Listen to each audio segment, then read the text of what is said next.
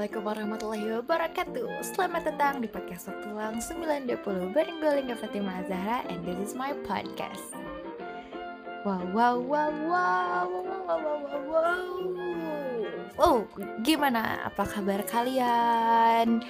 Semoga kabar baik Sehat selalu, selalu diberikan kebahagiaan Apa pun yang terjadi Karena bahagia itu tanggung jawab masing-masing. Itu kalau kata Kale. Eh Kale juga kata Dinda. Guys kali ini kita bakal dengerin obrolan ini bareng Sabil. Sabil itu adalah teman dari waktu SMA uh, Alia ya tepatnya lagi tuh. Sekolahnya Alia dan Mondok. Oke kita itu seangkatan. Terus sekarang dia kuliah di uh, Jogja. Dia di Jogja dan aku bakal ngobrol bareng dia tentang hidden place dan culture pelajar-pelajar yang ada di Jogja. Kayaknya akan seru. Uh, sekarang dia tinggalnya di Pontianak ya. Maksudnya dia lagi di Pontianak karena rumahnya di Pontianak di sana. Dan mari kita dengarkan obrolan Ning bersama Sabil. Ini dia. Halo, Assalamualaikum warahmatullahi wabarakatuh Ibu Sabil Waalaikumsalam warahmatullahi wabarakatuh, Ling Ling. Apa kabar kak? Alhamdulillah baik, baik banget. Walaupun lumayan ya, udah pusing ya habis uas. Iya iya. Oh iya baru uas ya kak ya? Iya, kamu udah uas belum?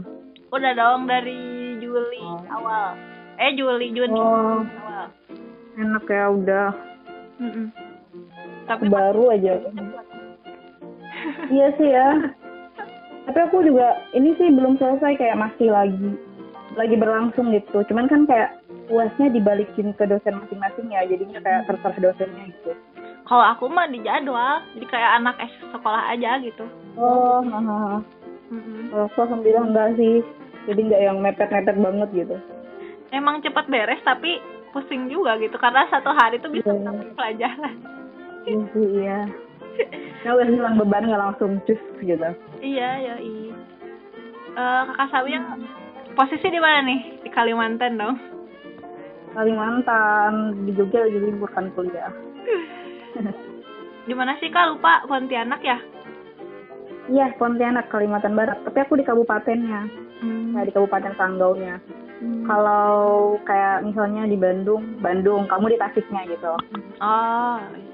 Iya berarti lumayan jauh juga ya dari berarti kan ada kota Pontianaknya tuh. Ibu kotanya iya.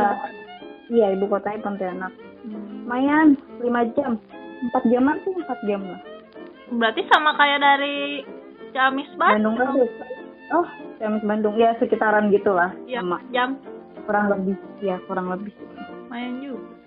Nah kakak Sabil kuliahnya oh, di iya. kak?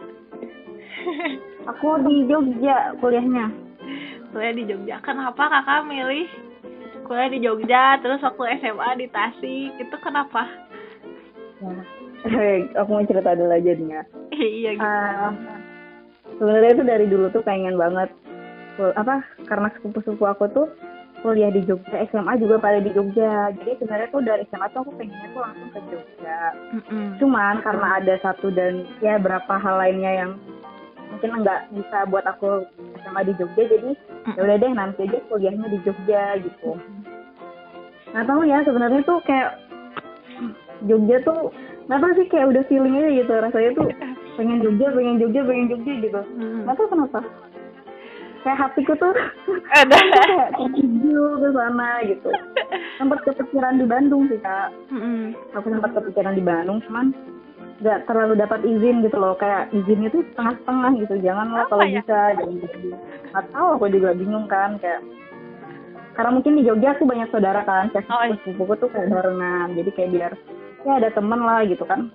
Ya udah akhirnya di Jogja aja gitu. Dan kehidupannya sih bosan gak sih di Sunda-Sunda gitu aja lagi kan kayak pengen nyari yang baru gitu loh. Bener-bener kan bosan aku kan dari Jadi kecil pengen lihat yang baru gitu. Gimana kan aku juga dari kecil di Sunda terus. Iya. Coba daftar ke Jogja Jogja tuh kan kagak diterima. Iya.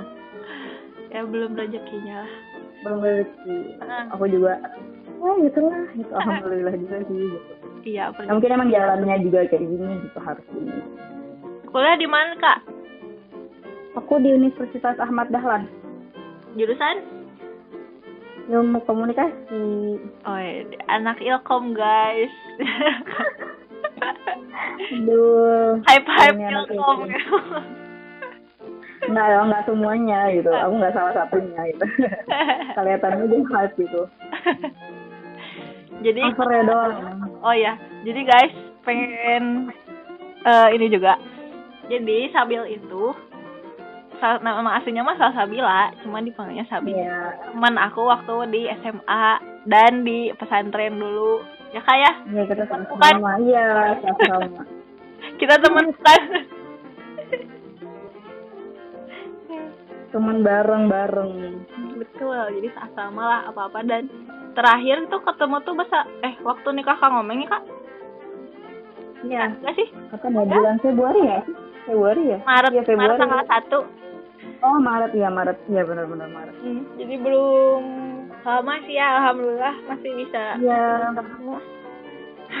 Cuma sekarang gak ketemunya jadi malahnya gara-gara kayak gini ya gitu. Padahal kan Hmm. rencananya tuh perpisahan asrama kan mau ketemu lagi gitu ya biasa lah gitu kan. Tapi ya tahu nih keadaannya lagi kayak gini gitu. Eh, Kak, sekarang itu aku baru masuk kuliah dua minggu loh langsung libur. Betul betul. Aku mah enggak. Berat. Aku mah udah satu bulan setengah kuliah. Oh iya. Libur. Langsung libur ya. Aku baru dua minggu banget. Eh di rumah. Enaknya capek banget kuliah di rumah.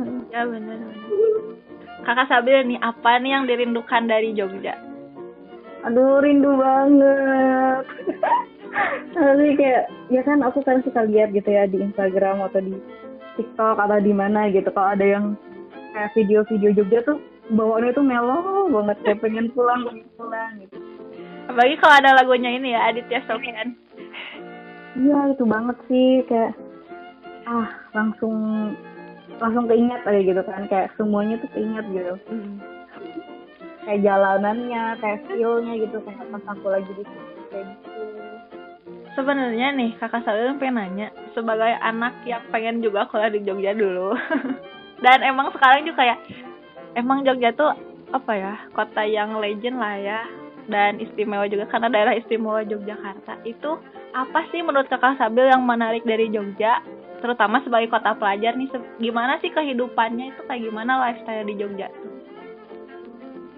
Kalau menurut aku ya kalau aku pribadi gitu mungkin lebih kondusif sih kalau untuk pelajar kondusif dalam artian eh suasananya tuh tenang terus nggak nggak tau ya beda aja gitu feelnya kalau di aku ya feelnya tuh beda gitu. Kayak kalau misalnya aku ke Bandung rasanya tuh pacul gitu. Eh, gimana ya? Sibuk. Kayak nggak tahu kayak aduh gimana? gitu. Dari lingkungannya juga ya gitu kan. Terus kalau di Jogja asapnya ramah banget gitu lingkungannya. Tapi emang tetap ya kak. Di mana mana juga lingkungan tuh pasti ada yang baiknya ada yang buruknya. Kan gimana gimana caranya kita untuk eh, untuk bertahan lah untuk survive di situ gitu kan. Alhamdulillahnya juga kayak lingkungan di aku tuh ya enjoy enjoy aja gitu. Jadi nggak yang gimana gitu. Terus eh, pertahanan diriku juga kan mungkin bisa lah oh ini dia gini ini gini gitu. Jadi yang mana harus diikutin yang mana enggak. Dan juga pastinya murah gitu sih. Ya. Ya kayak biaya, biaya hidup di Jogja tuh emang murah banget loh. Kayaknya mahalan di Tasik ya kak ya? Sebenarnya iya gitu. Iya pokoknya kayak makan kayak jajanan ya aku dari makanan aja.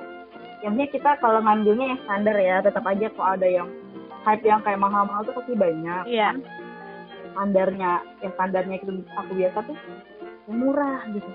Murah kok ini murah beli ini murah beli itu murah gitu. biaya kos kos kak standarnya berapa kalau kos sih tergantung ya Mm-mm. kalau misalnya kayak nyari daerahnya kalau kita pintar-pintar nyari daerah tuh bisa aja dapat yang murah kalau kos aku sendiri padahal di tengah kota tapi emang ra- rada hidden place gitu kayak Hmm. tersembunyi Hmm. Eh, itu tuh lima ratus per bulan itu udah wifi listrik itu udah standar sih di Jogja tuh Hmm. udah udah dapat yang enak ya iya itu udah enak banget tuh kalau menurut aku ya di kos emang WC-nya sih WC luar nggak usah dalam cuman kalau lihat eh, apa ya standar yang biasanya tuh kayak segitu tuh biasa udah di harga 600 Mm. ke atas gitu pinter-pinter nyari gitu. dari yang tempat-tempat ya walaupun masuk-masuk dikit tapi Mm. lagi nyaman gitu kan hitungannya karena juga juga apalagi kayak mahasiswa mahasiswa terus rata-rata kan bosan juga ngapain gitu kosan bagus-bagus tapi nggak ditempatin gitu sebentar di tempat Nah, enak buat tidur enak buat nyimpen barang. Iya pokoknya intinya penting nyaman aja gitu nggak mesti yang bagus-bagus gimana yang ada segala macam fasilitasnya gitu. Ya Hmm. kalau selagi nggak perlu ya ya pilihan sih balik lagi gitu kan. Kondisi kitanya juga gimana gitu. Mm-mm, betul. Kembali ke kondisi masing-masing. Nah terus nih kak. Ada culture shock gak sih selama kakak eh, sekolah di Jawa Barat atau selama kakak waktu di Kalimantan sama pas sekarang nih tinggal dua tahun di Jogja dua tahun berarti ya kak ya kita? Dua tahun di Iya, dia tuh itu apa sih Kalau- perbedaan yang paling kerasa? Malah aku culture shocknya waktu dari Kalimantan ke Tasik hmm. Wah, itu itu banget kayak mungkin karena gini ya kak karena kan kalau di Jogja aku tuh ketemu teman-temannya juga orang luar semua Mm-mm. nah kalau di Tasik kan ketemunya tuh tidak yang plek-plek banget yang aku nggak ngerti ngomong apa diajarinnya juga yang aneh-aneh gitu kan itu yang emang Sunda banget lingkungannya semuanya Sunda gitu kan pokoknya nggak ngerti gitu nah kalau di Jogja kan aku ketemu teman-teman itu sama-sama dari luar sama-sama perantau lah istilahnya kayak gitu kan. Jadi kulturnya tuh nggak terlalu yang gimana gitu. Terus eh, teman-temanku juga kan ada orang mana ya kayak orang Sumatera tuh eh, hampir sama kayak Kalimantan bahasa dan iya ya logat dan apa-apanya gitu Melayu jadi nggak ya? terlalu ya nggak nggak terlalu jauh juga gitu kan. Mm-mm. iya. Karena temanku yang Jawa banget tuh nggak ada ada cuma beberapa doang. Itu juga nggak yang gimana terlalu terlalu apa ya dominan. Di kelas aku tuh yang Jawa itu nggak terlalu dominan. Jadi aku nggak yang shock banget. Benar-benar. Berarti mungkin kalau makanan mm, mungkin makanan? ada perbedaan sih ya mungkin dari rasa gitu. Cuman kalau aku tuh orangnya nggak ini apa nggak milih-milih gitu. Kata orang kan makanan Jogja manis-manis apa segala macam gitu kan. Mm, kalau lidahku sih kayak ya masuk-masuk aja gitu. Mm. jadi gak terlalu gak, gak terlalu gak cocok tapi lidahnya bisa masuk ke semua daerah gitu. Iya ya kayak ya enak-enak aja gitu kalau aku ya gitu. Kan kan ada juga orang yang nggak bisa makan manis lah ada yang nggak cocok sama masakan Jawa lah karena katanya gini lah gitu lah terus kalau menurutku ya bisa bisa aja gitu. Lagi dulu kan kalau di Jogja banyak ya tempat-tempat makan gitu kan yang emang lidahnya lidahnya itu bukan khusus untuk orang Jawa gitu kan. Kayak eh, tempat makannya tuh yang universal apa universal gitu kan. Jadi kayak bisa buat siapa aja gitu. Kayak nggak mesti yang harus manis atau gimana. Gimana kita milih-milihnya aja sih, gitu. betul betul. Ngobrolin soal kuliner nih kak. Jadi bahas makanan makan itu. Kuliner yang paling kakak rindukan di Jogja terus kayak yang paling happening gitu yang apa ya yang lagi hits atau kayak yang sering banget dikunjungin sama anak-anak mahasiswa itu kuliner apa aja sih kak? Tongkrongan yang kayak gitu tongkrongan gitu. Oh mm, kalau kalau kuliner tuh balik lagi ke selera ya kayak Mm-mm. cuman ini tuh yang emang mungkin semua orang tahu sih. Mm-mm. Nah, di Jogja tuh kita tahu itu kan ada yang namanya mie gacoan apa? Enggak mie, ga- ya itu tuh kayak mie, mie kayak mie yang pedes itu kayak ada level-levelnya gitu. Oh. Tapi harganya murah. Emang murah banget di kantong. Berapa? Yang murah. Kita tuh kisaran sebelas ribu. Tapi itu udah emang udah enak kayak Mm-mm. di atas sepuluh ribu. Cuman di bawah lima belasan ya kayak Mm-mm. murah lah gitu kan. Kayak toppingnya tuh ada ini ada itu gitu kan. Ada yang level satu dua tiga ada cabe apa ya? Aku lupa namanya itu ya, intinya kayak pedes banget gitu. Terus ada juga mie nyinyir nah mie nyinyir namanya. Minggir. iya kayak nyinyir kayak omongan orang gitu pedes. Nah itu sama sejenis mie gacoan cuman teman-teman aku tuh lebih suka banyak eh teman-teman tuh lebih banyak suka mie gacoan ya. Mm-mm. tapi kalau aku pribadi aku tuh tim mie nyinyir banget. Si minggir. Suka banget mie nyinyir gitu. Parah banget aku kayak kalau udah lagi apa ya bahasa kita sudet banget ya. Mm-mm. pengen yang lada gitu pengen yang pedes banget apa nih gitu. Pasti ujung-ujungnya minir cabai nyelekit berapa gitu topping apa gitu. Ah udah. Itu sih yang aku paling kangen banget gitu. Bener bener bener. Nah selain itu kak misalkan nih kakak kalau tempat paling enak buat nongkrong sama teman-teman nih di mana nih kak? Atau buat ngadem gitu. Kan di Jogja tuh kan kak kayak tempatnya tuh kayak asri-asri gitu. Sebenarnya jalan-jalan sendiri juga udah enak banget gitu kalau tempat ngadem yang asli asli banget tuh apa ya? Ah, nggak lain tuh kopi klotok. Klotok? Iya kopi klotok. Hmm. itu tuh emang kayak itu tuh makanannya tuh makanan apa ya makanan rumahan banget. Kayak sayur lodeh Hmm. telur dadar ada pisang gorengnya juga enak banget. Yang kayak makanan makanan itu tuh. Mm-mm. nah terus tempat makannya itu di depannya itu eh, sawah terus ada kebun jagung gitu ya kayak emang kayak di kita di itu ya kak dikasih kan Mm-mm. biasa lah ya kalau ngelihat eh, sawah gitu-gitu kan cuman ya mungkin kalau di Jogja kan ada beberapa bagian tempat yang emang jarang banget ya orang Mm-mm. temu apa ya ditemuin gitu kan misalnya kayak yang sawah-sawah kayak gitu kan pasti pasti rada-rada di tempat yang kabupaten atau gitu kan yang emang yang hamparnya luas apa gimana gitu terus kalau orang yang lagi liburan ke Jogja atau eh, yang dari kota-kota gitu pasti pengennya tuh ke tempat yang asri-asri gitu. Ya tempat salah satunya tuh kopi club. Hmm, kalau ini kak tempat-tempat yang hidden place tap apa ya hidden place tapi sebenarnya banyak dikunjungin gitu. Kayak tempat-tempat yang enak yang gak banyak diketahui orang gitu di Jogja. Kalau hidden place apa ya.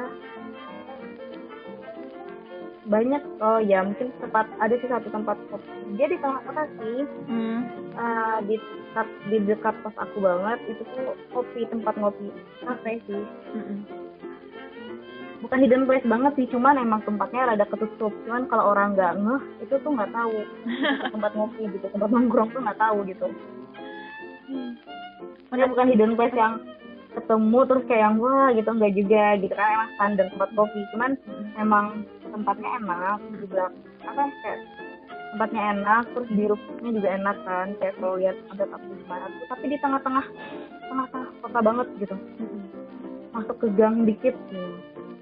suka? Itu namanya tuh namanya Pici Coffee oh. jadi aku teh tipikal orang yang lebih suka suasana kota yang rame tapi gak terlalu rame gini rame tapi masih bisa dinikmatin kayak gang-gang Iya. gitu atau kan di Jogja Mhm. tuh yang serunya tuh ini jadi kayak bangunan-bangunannya tuh udah mah karena karena emang kotanya juga udah lama juga terus emang Iya. juga banyak sejarah dan lain-lain jadi banyak bangunan tua terus ya lucu ya gitu warna-warnanya teh suasananya sepeda-sepedaan gitu kan kayak orang-orang Iya jalan-jalan gitu asik banget sore-sore. iya Itu juga ada sih Kak, di daerah apa namanya eh, kota gede kayak gitu. Tempat-tempat yang emang kayak kita nggak nyangka, iya ada juga ya tempat bagus gitu gitu. nah Itu kalau saya kayak banyak sih sebenarnya, cuman emang aku kebetulan jarang banget explore yang kayak gitu gitu karena kalau udah suka satu tempat udah balik lagi ke situ.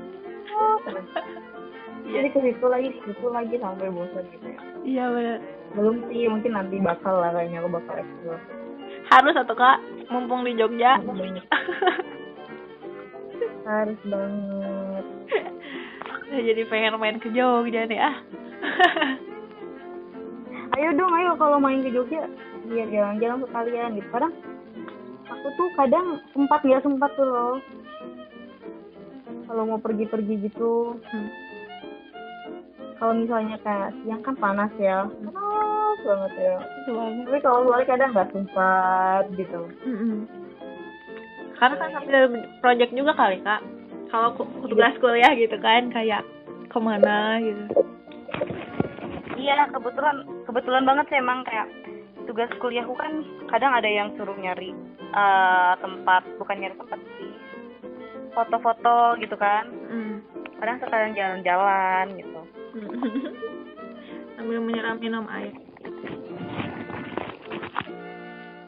gimana yang seru lagi kan dari Jogja itu kakak katanya jadi setiap tempat tongkrongan itu kayak ada wifi sam dan 24 jam juga jadi rata-rata anak yang ngisi kafe-kafe tuh mahasiswa yang lagi ngerjain tugas itu bener gak sih kak? Bener banget. Itu biasanya tuh kalau di daerah-daerah kampus tuh banyak banget tempat-tempat yang ya emang tapi emang rata-rata sih kayak di Jogja tuh semua tempat semua kafe tuh pasti 24 jam dan wifi itu pasti sih rata-rata.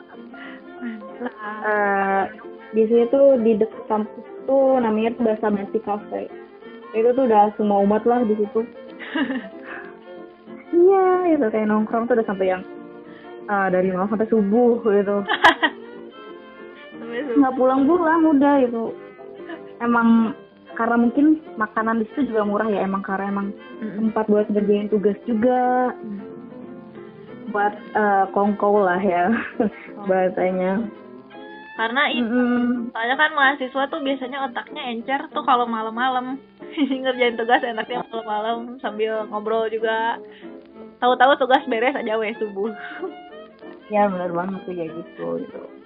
Nah itu kalau aku bukan tipikal mahasiswa yang ya gitu sih kayak aku nggak paling nggak bisa. Aku tuh paling nggak bisa ngerjain tugas di kafe. Iya banget. keteter iya nggak fokus. Jadi kalau emang kalau kayak mau kayak gitu sih mau nongkrong aja gitu kayak emang mau. Ya biasa lah kan kayak main ah gitu ke mana gitu kan. Ya paling cuma ngobrol-ngobrol. Tuh atau enggak kalau misalnya emang cuma mau nongkrong nongkrong asik tuh kan. Kita malah nongkrongnya di Malioboro sampai di alun-alun. Terus kayak belinya tuh kopi-kopi yang di mbak-mbak yang jual keliling tuh loh. Oh ya kopi, kayak kopi jos yang kayak gitu-gitu yang tiga ribu. Ini pokoknya yang dibawa-bawa sama orang gitu kan. Kayak gitu udah kayak ngobrol ngalur ngidur. Enak kayak, enak. semuanya sambil ngeliatin orang gitu ya yang oh, iya bener. Iya kayak ngeliat jalan-jalan gitu kan. Hmm. terus sih udah paling sering banget karena emang uh, kalau misalnya Jogja tuh menurutku kalau mau dibawa murah bisa banget. Tapi kalau mau dibawa mahal bisa banget gitu kan. Kayak gimana pandai-pandai kita milih gitu kan. Karena banyak juga kok tempat-tempat yang nongkrong yang ya dikatakan mahal gitu kan. Kayak aduh. Kan kan tahu aduh. Iya benar ada turis juga boleh-boleh. Iya nah kalau boleh-boleh tuh biasanya tuh uh, banyaknya tuh di daerah Rawiro Taman namanya. Nah itu tuh banyak banget. Kan kalau aku pribadi uh, belum pernah sih kalau nongkrong nongkrong daerah situ. Bukan anak nongkrong soalnya. Nih kak, kan kalau di Jogja itu kan saking banyaknya pelajar. Nah selama kakak dua tahun di sana, itu yang kakak amati dari kultur anak-anak mahasiswa Jogja tuh apa sih? Misalkan nih kayak gimana mereka bersosial tuh kayak gimana? Terus yang kayak gitu gitulah menurut kakak gimana tentang mereka? Eh tentang kakak juga sih. Iya. Kan uh, gini apa ya? Karena di Jogja tuh pasti dari setiap daerah tuh pasti ada ya orang di Jogja tuh. Malah kadang orang Jogja ya aslinya tuh nggak kelihatan. Kalau yang se se apa ya selingkunganku ya se circleku tuh kayak kayak cuman kehitung gitu beberapa doang. Nah kalau misalnya jadi kita kan bawa uh, kultur kita masing-masing ya. Mm-hmm. ini tetap aja gitu pembawaannya itu uh, yang di daerah kita dulu gitu. Cara kita ngomong cara main kayak gitu. Cuman mungkin yang kerasa tuh lebih uh, rasa kekeluargaannya sih kayak pasti setiap uh, setiap anak-anak yang yang perantau di Jogja itu pasti rasa kekeluargaan itu erat banget gitu jadi kalau teman satu ada ya lagi kesusahan dibantu yang lain. Karena yang aku lihat juga kali ya kak. Banyak banget. Banyak banget anak perantau gitu. Bahkan yang iya. uh, orang Jogja asli juga ngerasa perantau juga gitu karena ke bawah kan suasananya iya benar jadi malah suka di misalnya kita lagi di tempat teman gitu kan lagi di kontrakan teman jadi malah ke bawah-bawah gitu jadi malah kayak ya. ngerasa asing di daerah sendiri karena di iya. daerah sendirinya banyaknya justru malah orang luar gitu iya banyaknya orang luar gitu kan Iya menarik. rasa keluargaannya Ra. terus ramah-ramah gitu jadi mungkin kalau misalnya kita ketemu gitu kan kayak ramah aja karena emang ngerasa dari jauh gitu kan. Terus yang lucunya kadang suka nggak ini suka nggak eh, nggak kerasa gitu. Jadi kayak teman aku punya teman ternyata tuh temanku juga gitu. Kayak hah kamu kenal dia? Lah dia kan temannya ini ini tuh temannya aku gitu. Jadi kayak ya ampun gitu. Kayak dunia tuh kok jadi kecil gitu. Ini kok dia ketemunya orang-orang ini lagi gitu. Mungkin karena jauh-jauh. kayak di Jogja kan ada banyak tempat tongkrongan gitu. Jadi kayak mungkin ketemu di tempat nongkrong atau gimana karena terus bersahabat juga kan orangnya. Jadi kayak kenal Iya. sama ini sama ini. Eh tahu taunya eh kamu juga kenal sama itu gitu. Iya jadinya saling kenal gitu kan. Satu circle. Jadi jatuh jatuhnya tetap satu circle lagi satu circle lagi itu itu lagi itu itu lagi. Iya. Ini kak buat eh, adik-adik mungkin yang pengen kuliah di Jogja atau teman-teman eh, teman-teman kita gitu yang pengen kuliah di Jogja atau hidup di Jogja itu tips-tipsnya apa aja kak dari kakak? Eh, yang pertama tuh pastinya harus bisa jaga diri ya jaga diri dalam artian gak mudah ke bawah-bawah gitu gak mudah ikut sana ikut sini karena itu kayaknya eh, apa ya? Skill yang harus kita punya juga ya buat survive di tempat mana pun ya bukan hanya di Jogja sebenarnya gitu kan. Terus nggak usah takut lah gitu. Kadang kan ada yang takut kalau mau kuliah di Jogja tuh ah takut makanannya nggak enak makanannya manis semua aku nggak suka makan manis. Ya ampun kalau saya udah di Jogja tuh ntar semua tempat makan tuh bu- kebuka. Malah ya. Eh, jadi di Jogja tuh ada namanya eh, Warmindo atau Burjo gitu itu warung mak ah, warung mak Indomie. Tapi yang jual tuh orang Sunda. Ya itu aku yang kaget kan. Jadi aku sama kan dekat kosku ada ya Warmindo kayak gitu tuh. Jadi kita tuh ngomongnya malah bahasa Sunda gitu kayak ngerasa pulang. Ini masih kayak pulang ke Tasik gitu ngomongnya sama orang Sunda gitu kan. Terus ada ketemu orang banyak sih gitu kan kayak tiba-tiba yang jual ini tuh malah aku pernah ya lucu banget nih. Nah, aku pernah ketemu eh, tukang silor orang Pasung aku kaget kan Atau langsung jadi kayak wah mau orang Cipatung gitu. Iya kayak lah, bang aku dulu apa sekolahnya di sana loh, aku bilang kan di Pasung di asrama asrama ini. Aku bilang kayak gitu. Lah iya neng katanya, oh malah kita seserian gitu kayak ketawa-ketawa gitu. Kan ya jauh-jauh. gitu. Ini orang daerah lagi daerah lagi. Karena Eh, gitu kan ya, serunya men- apa? jadi serunya tuh kalau misalkan di daerah perantauan kayak meskipun kita gak kenal dia sama sekali tapi ketika kita tahu satu daerah nih langsung kayak akrab gitu jadi saudara Iya iya kayak feelnya tuh langsung wah Senang, nih gitu. Iya seneng banget gitu kan. kak kedengeran yang- Kedengeran? Kedengeran banget gak ada Kedengeran. Kayak orang pause lah Oke. yang ketiga nih apa nih kakak Sabil Kalau yang ketiga jangan takut sendiri. Hmm. Ya, karena kayak yang tadi udah kita bilang ya, Kak. Maksudnya kayak pasti di Jogja tuh ketemunya orangnya tuh itu lagi, itu lagi orang daerah lagi. Karena juga Jogja itu pasti ada perkumpulan daerah gitu, Kak. Nah, jadi nggak usah lah takut sendiri gitu, takut gak ada teman tuh kayak nggak mungkin di Jogja nggak ada teman. Tapi teman teman sedaerah tuh pasti insya Allah bakal ketemu. terus apa Terus kalau misalnya eh kalau ke Jogja tuh kalau misalnya udah tinggal di Jogja harus banget sih explore Jogja. Itu bukan tips sih saran. saran karena emang ya maksudnya kita nggak tahu ya kapan lagi gitu kan tinggal di situ gitu. Kayak di kota yang penuh dengan kenangan. Aduh, asik banget. kan angkringan dan kenangan ya itu dua dua hal yang saling berkaitan. betul sih kak tipsnya dari aku tiga ya yang pertama tuh bisa jaga diri kedua tuh ah, jangan takut makan nggak ada makanan terus jangan takut sendiri juga. Itu udah yang Eh, sebenarnya nggak hanya di Jogja. Di mana pun kita tinggal ya kayak Iya, kenapa sih?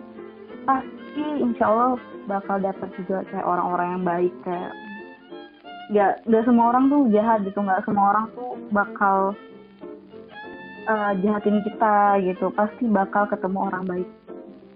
Walaupun ketemu orang lain yang emang sebelum apa ya sebelumnya kita nggak pernah kenal ternyata dia yang ngebantu aku selama ini gitu. Karena ya semesta juga akan nggak mungkin nggak ngasih orang baik di sekitar Iya, kita. iya, iya. Tetap aja orang baik mah di mana pun gitu. Ya. Pasti semesta bakal ngasih pengaruhnya gitu. Percaya nggak sih kayak aku percaya banget sih percaya banget aku juga ya pasti aja gitu insya Allah lah gitu. Ya selagi kitanya juga baik. baik sama orang mm, pasti bakal balik lagi juga baik. Menarik menarik. Thank you banget kakak Hmm. Fadil udah ngasih pengalamannya terus uh, info-info tentang tempat-tempat unik di Jogja tongkrongan dari lifestyle dan lain-lain sampai tips-tips nih tadi thank you banget ya iya makasih banyak kok padahal itu eh, jadi yang aku omongin ini tuh tempatnya tuh dari persekian dari seribu banyak tempat banget di Jogja. Jadi harus datang banget di Jogja. Harus eksplor sendiri gitu. Iya. Karena kalau disebutin satu nggak cukup dari sini kak. Makasih banget. Benar-benar thank you banget nih. Sekali lagi udah meluangkan waktu di waktu luang. Sehat-sehat terus di Pontianak. Sampai ketemu lagi ntar di ya. sama-sama. Sehat juga kamu di sana amin semoga kita selalu sehat ya amin ya Allah